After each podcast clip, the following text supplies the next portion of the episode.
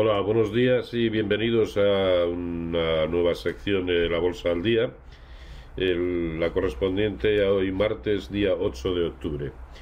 Bien, ayer los mercados americanos finalizaron con leves eh, bajadas, en tanto que los europeos eh, lo hicieron con subidas relativamente aparentes. Sin embargo, todo ello cabe encuadrarlo dentro del mismo movimiento o de esta falta de movimiento que venimos acusando desde hace ya bastantes meses. ¿no? Este es el gráfico del SP500, ahí lo tienen prácticamente en, la mitad del rango que ha establecido últimamente y dentro, por supuesto, del rango que viene dibujando desde el mes de, abril, con lo cual ninguna novedad. Eh, si acaso, eh, bueno, pues eh, añadir que a corto plazo parece que está distendiendo algo los movimientos o la crispación la evolución del timón americano. Observen un par de días o tres que está corrigiendo, aunque sea levemente, pero la tensión no es la, no es la misma. Aunque por otro lado hemos conocido que, em, eh, si recuerdan, el día 17 de septiembre la Reserva Federal tuvo que intervenir en los mercados interbancarios para proporcionar liquidez porque em, los repos, es decir, eh, digamos que los préstamos que se hacen eh, unos bancos a otros contra eh, papel del Estado, eh, pues se habían aumentado hasta el 10%, es decir, un tensionamiento eh, tremendo, muy por encima, por supuesto, del precio oficial del dinero. hoy hemos sabido que aquello no obedeció a algo puntual como nos hicieron creer en su momento, sino que ha tenido que ir interviniendo absolutamente todos los días hasta la fecha de hoy, hasta el punto que ya lleva inyectado cerca de un billón de dólares para paliar precisamente esta situación. La última vez que sucedió algo similar fue en 2008.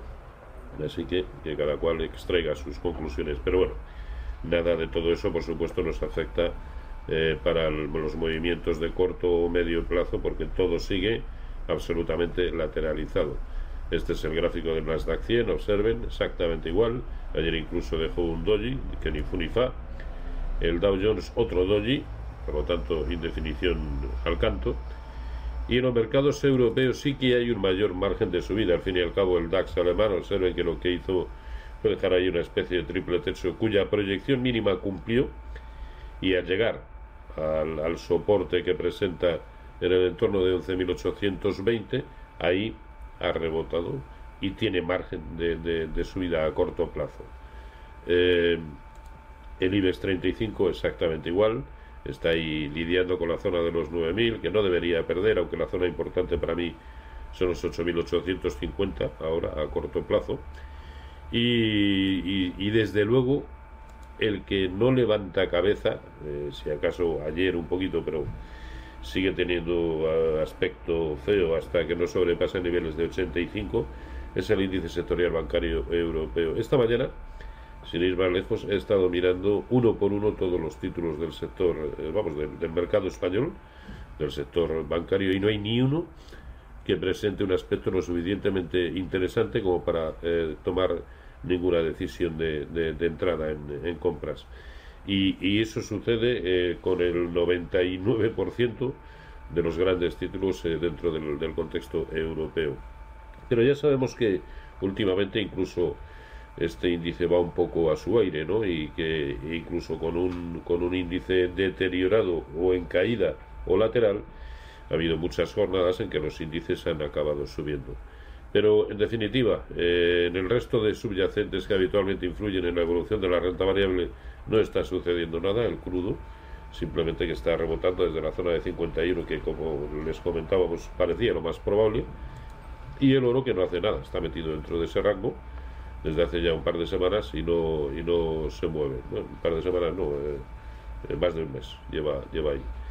Eh, así que, pues nada, no hay gran cosa que comentar y, no merece la pena buscarle los tres pies al gato porque seguramente cuando nos esforzamos en algo y queremos ver algo en los gráficos, al final acabamos encontrándolo, pero lo estamos forzando tanto que nos estaremos equivocando. No hay que forzarlo. De hecho, el análisis el análisis más efectivo, más eficiente, es aquel que nace de, que nada más abrir un gráfico y dices, mm, coño, nada más hay que soltar un taco, es perceptivo, ¿no?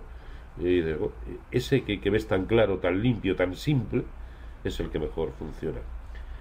Eh, pues nada más, eh, mañana volveremos. Eh, mientras tanto, feliz negocio, como siempre.